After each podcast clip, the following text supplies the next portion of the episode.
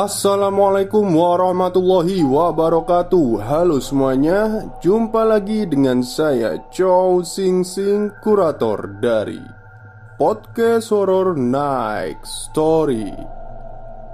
Halo apa kabar semuanya? Semoga kalian pada sehat semua ya. Dan seperti biasanya pada malam hari ini Saya kembali dan akan membawakan sebuah kisah mistis Untuk kalian semua dan kisah mistis kali ini saya dapatkan dari kiriman email dari Mas Muhammad Al-Farizi Yang beberapa kali kerap mengirimkan cerita ya pada podcast Horror Next Story. Jadi seperti apa pengalaman mistis yang dialami Mas Muhammad Al-Farizi kali ini? Mari kita simak. Detak jam bagai seorang ibu yang menyuruh anaknya untuk pulang Jarum panjang sebagai kata-kata ibu dan jarum pendek Ialah telunjuk atau mungkin sapu lidi. Tapi gerimis masih belum usai membasahi daun-daun dan tanah. Seorang teman menyarankan agar aku kembali menyeduh kopi Atau sekedar menyalakan rokok.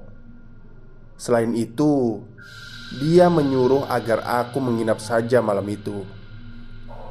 Tidak bisa aku mesti pulang karena tak pernah bisa tertidur lelap hingga bermimpi jika bukan di kasur sendiri. Sejak kecil hingga dewasa, aku adalah anak yang tidak suka menginap di rumah teman karena ayah pasti marah. Terlebih kawanku satu ini terkenal jorok. Dia suka ngiler. Setelah rokok filter dari tangan ini masuk ke dalam asbak, Aku berpamitan dengannya. Tak mungkin lagi menunggu. Jarak rumahnya menuju tempat tinggalku cukup jauh. Waktu tempuhnya sekitar 25 hingga 30 menitan. Aku memperhatikan wajah temanku yang berambut agak ikal itu. Matanya sudah sayu. Taulah Perasaan ini kalau kawanku itu sudah sangat mengantuk Aku pun berpamitan kepadanya dan kemudian menyengklak sepedaku dan meninggalkannya. Di awal perjalanan, tidak nampak pertanda gerimis akan menghujan. Malah pikiranku berbisik, gerimis akan merinai.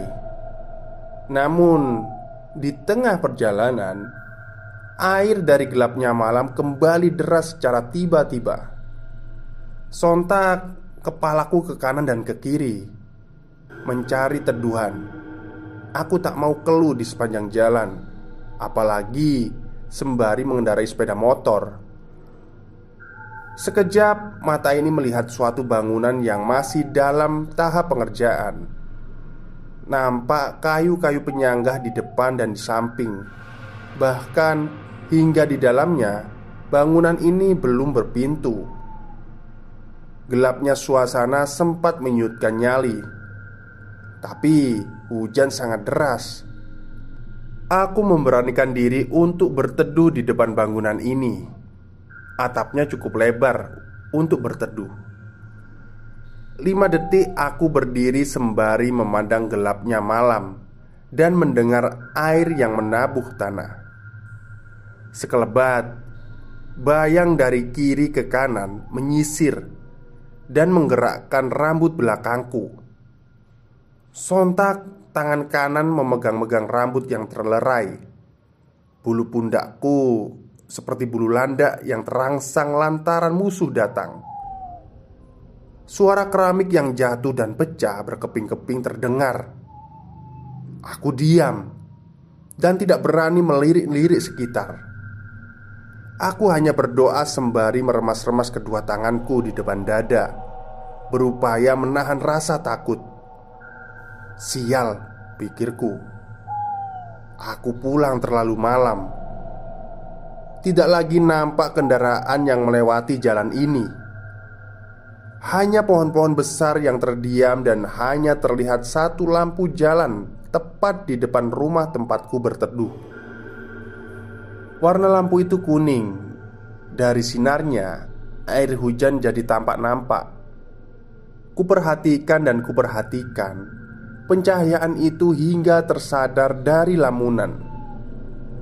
Di pucuk payung kandil nampak suatu sosok yang sedang duduk. Sesuatu yang membuatku sekejap memejamkan mata.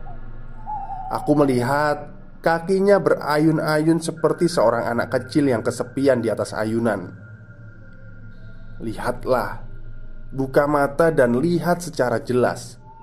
Pikiranku berkata demikian. Seketika mata ini terbuka Kuntilanak merah mengernyit Dan melambai-lambai ke arahku. Dia terbang dan turun lalu melayang ke arahku. Dia melewati tubuh dan wajahku. Dia mengelilingiku Tapi tidak berhenti menakutiku Kuntilanak merah yang kulihat sama sebagaimana yang biasa. Rambutnya acak-acakan. Tapi dia berdiri dan melayang. Beda seperti yang kulihat dari tukang sayur Yaitu merangkak Wajahnya putih pucat. Hanya saja Giginya bertaring dan tinggi tubuhnya Setinggi dua atau mungkin tiga orang dewasa kalau ditumpuk Aku memperhatikannya yang melayang memasuki bangunan tempatku berteduh. Tapi dia sosok gaib. Tak mungkin bisa membunuh Kecuali merasuki dan mengobrak-ngabrik pikiran manusia batinku. Setelah masuk ke dalam pintu Kira-kira jaraknya satu meter ke dalam Dia berhenti dan perlahan memutar lehernya 360 derajat Tepat dia memandangku Ini bukan pengalaman pertamaku Memang jantungku masih berdebar, tapi berdiriku masih sempurna. Senyumnya mulai diperlihatkan kepada aku. Nampak kedua taringnya di sebelah kiri dan kanan dalam rongga mulutnya yang hitam bercampur darah. Setelah itu, kedua tangannya diangkat lurus searah tubuhku berdiri. Dia kembali berjalan ke dalam gedung kosong yang penuh material bangunan. Lembab, gelap, sungguh tidak nyaman jika dalam keadaan normal. Tapi aku seperti terhipnotis. Aku mengikuti sosok tinggi besar itu melayang ke sudut ruang sebelah kiri. Jarakku di belakangnya tidak sampai satu meter. Tangannya menunjuk ke arah kanan tempatnya terdiam. Jarak tunjukkan itu hanya 15 cm dari tubuhnya. Ada sajian-sajian beralas semacam mangkuk yang terbuat dari tanah merah. Ada bunga tujuh rupa, jajanan pasar dan ceker ayam serta kepalanya. Selain itu, samar-samar aku melihat asap Mungkin itu sisa pembakaran kemenyan. Sosok ini seperti mengetahui kalau aku telah menyaksikan apa yang ditunjuknya. Tak sempat aku berpikir, dia kembali melayang menuju tangga. Tapi dia tidak menaikinya, melainkan berhenti di bawah sudut tangga. Saat itu, dia tidak menunjuk ke arah mana pun. Dia hanya diam di salah satu ruangan yang letaknya persis di bawah tangga.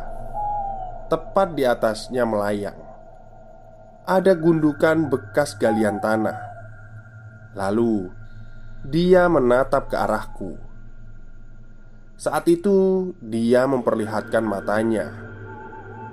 Kedua matanya itu seperti ingin dikeluarkan Aku tersentak dan menghindari tatapannya tapi entah kekuatan dari mana, yang jelas aku merasakan angin sunyi menyentuh tubuh ini. Sosok gaib itu hilang. Tak kutemukan keberadaannya. Meski mata ini mengarahkan penglihatan ke segala penjuru lantai. Hampirilah gundukan itu dan galilah menggunakan alat yang ada di sekitarmu. Bisikan tak bertuan menghantui pikiranku Dan entah bodoh atau apalah itu, aku melangkah mengambil linggis kecil yang tergeletak di depan pintu. Pada tiga galian, keringatku mengucur dari kepala hingga kening. Aku memang jarang berolahraga, tapi ini lebih baik karena di luar masih hujan. Sampai pada galian kelima, ada bunyi hentakan. Terasa keras sekali Linggisku mengenai sesuatu yang keras seperti batu. Aku meletakkan linggis, lalu mulai mencari sesuatu untuk mengorek-ngorek tanah. Selain tak mau kuku ini kumasukkan tanah, aku juga takut menghancurkan benda keras dari lubang yang baru saja kugali. Tak jauh dari tempatku duduk, terdapat sendok untuk mengaduk dan memplester dinding. Aku pun mengambil benda itu. Tak sampai dua menit, aku melihat bagian atas benda berwarna putih. Belum jelas bentuknya, tapi berbentuk lingkaran. Semakin dalam aku menggali, ternyata itu tengkorak kepala manusia. Aku terus mengorek tanah hingga tak mempedulikan keringat di tubuh. Setengah galian dapat kusimpulkan Penemuan malam ini di bangunan ini. Meski baru setengah, tapi jelas Itu adalah tengkorak kepala manusia. Namun belum sempat aku meneruskan galian Kuntilanak merah melayang turun tepat di hadapanku Dia melayang melewatiku lalu menaiki tangga Tangan kanannya sedikit ditarik ke arah belakang. Ikuti dia. Suara bisikan tanpa seseorang kembali mempengaruhi gerak tubuh ini. Gontai aku mengikutinya dari belakang. Lagi dan lagi. Jarak kami tak sampai satu meter. Tapi aku tidak merasakan hawa busuk sebagaimana makhluk gaib yang pernah kutemui. Padahal berdasarkan cerita rakyat, kuntilanak gaib adalah sosok menakutkan yang jahat. Selain jahil, dia senang merasuki orang hingga histeris. Apa maksud semua ini? Lagi-lagi aku membatin. Seraya meniti satu persatu anak tangga yang belum ada pegangannya Dan belum dikeramik.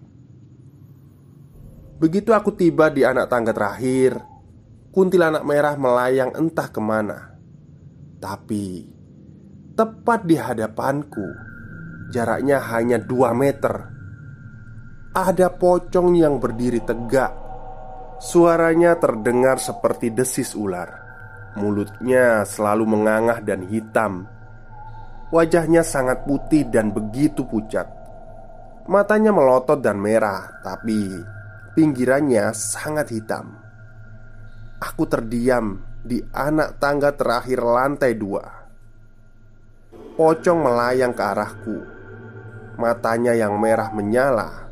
Kutatap tanpa rasa takut dalam hatiku Mereka tak berpisau atau bersenjata Dan merekalah yang mestinya sujud padaku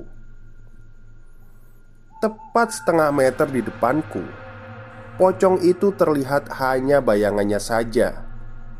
Beberapa detik kemudian, perlahan bayangannya menghilang.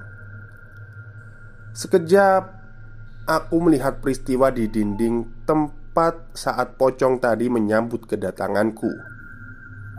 Peristiwa itu mengingatkanku pada kejadian ketika aku dibawa ke alam lain oleh kuntilanak tukang sayur. Saat ini Aku melihat tiga orang sedang membantai dua perempuan. Menurutku, perempuan itu masih berusia belasan tahun. Pakaian mereka terbilang seksi, mengenakan bikini yang setengah buah dadanya terlihat.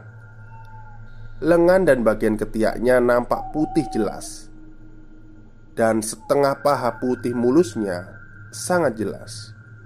sebelum darah melumuri tubuh mereka. Pembantai tiga perempuan itu adalah maksudnya dua perempuan ya. Dua perempuan itu adalah tiga orang bertubuh kekar. Ada yang berkepala kepelontos, gondrong, dan kelemis rapi. Mereka semua perempuan penghibur. Mereka dijanjikan untuk pergi ke hotel, tapi di tengah jalan mereka dipaksa untuk masuk ke bangunan ini. Jasadnya sengaja dikuburkan di lantai satu bangunan ini dan di balik dinding bangunan lantai dua. Tiba-tiba saja, pikiranku berkata seperti itu. Masih fokus aku memperhatikan kejadian demi kejadian. Mereka diseret hingga paha dan lengannya lecet. Lalu Lelaki berkepala pelontos dan gondrong Memecahkan tengkorak kepala dua perempuan itu Menggunakan alat pemukul baseball. Wajah perempuan itu berlumuran darah dan seketika tidak lagi terdengar teriakan dari perempuan itu. Satu perempuan berpakaian warna hitam kembali disiksa karena berusaha berbicara. Lelaki berambut gondrong mengambil bayonet, lalu menusuk-nusuk perut perempuan itu, dan lehernya juga digorok. Lelaki berambut kelemis bukanlah bos. Dia tidak hanya diam, dia bertugas menggali tanah di lantai pertama Sedangkan dinding di lantai dua memang sudah disiapkan. Aku melihat dinding itu sudah berbentuk persegi yang memuat untuk satu orang.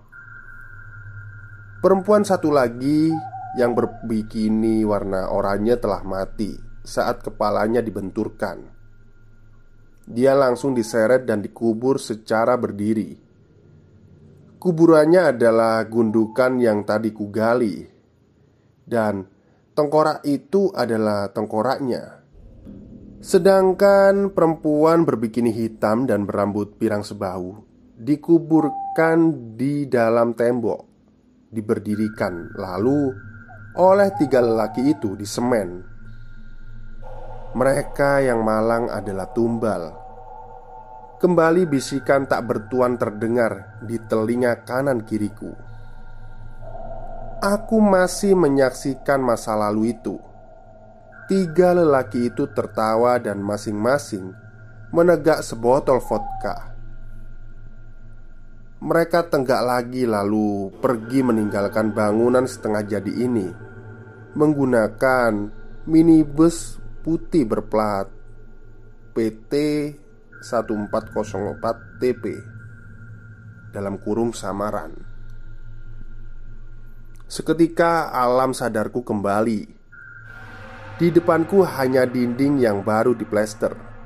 Tapi Saat membalikan badan Pocong dan kuntilanak merah melayang dan diam di depanku Aku pun tersentak ke belakang Dan mencoba tegak berdiri Dan menatap ke arah dua bola mata mereka Aku mendengar desis dari dua makhluk itu.